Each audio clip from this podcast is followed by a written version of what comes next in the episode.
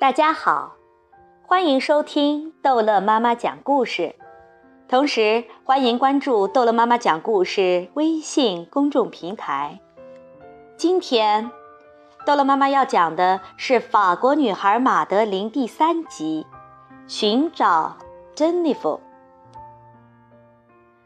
看到珍妮弗被赶走了，马德琳跳上椅子，哭着喊道。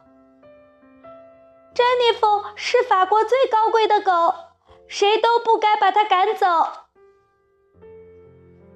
伤心难过没有用，我们还是赶紧穿衣出门把它找，收拾的越快越好，这样才能快点把它找到。他们这儿瞧瞧，那儿找找，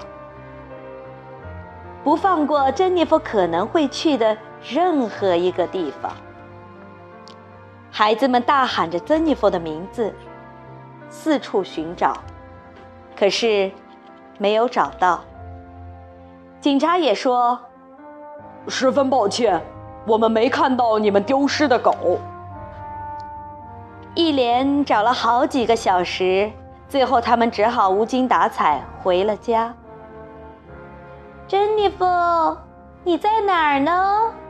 珍妮弗，请赶紧回到我身边来。半夜里，克拉菲小姐突然打开了灯。怎么有些不对劲？一盏路灯的光刚好照在珍妮弗身上。孩子们围着珍妮弗又亲又抱，并喂她吃了个饱，这才上床去睡觉。晚安，孩子们，希望你们睡个好觉。晚安，晚安，亲爱的克拉菲小姐。克拉菲小姐关灯刚走掉，小姑娘们马上又吵又闹，每个人都大声嚷嚷道：“今晚我要和珍妮弗一起睡。”这天夜里第二回。克拉菲小姐打开灯，担心万一出意外，她跑得飞快，飞快，再飞快。假如你们再为珍妮弗争吵不休，那么对不起，她不得不离开这里。乱哄哄的场面结束了，屋里突然变得静悄悄。这是夜里的第三回，克拉菲小姐打开灯。究竟出了什么事儿？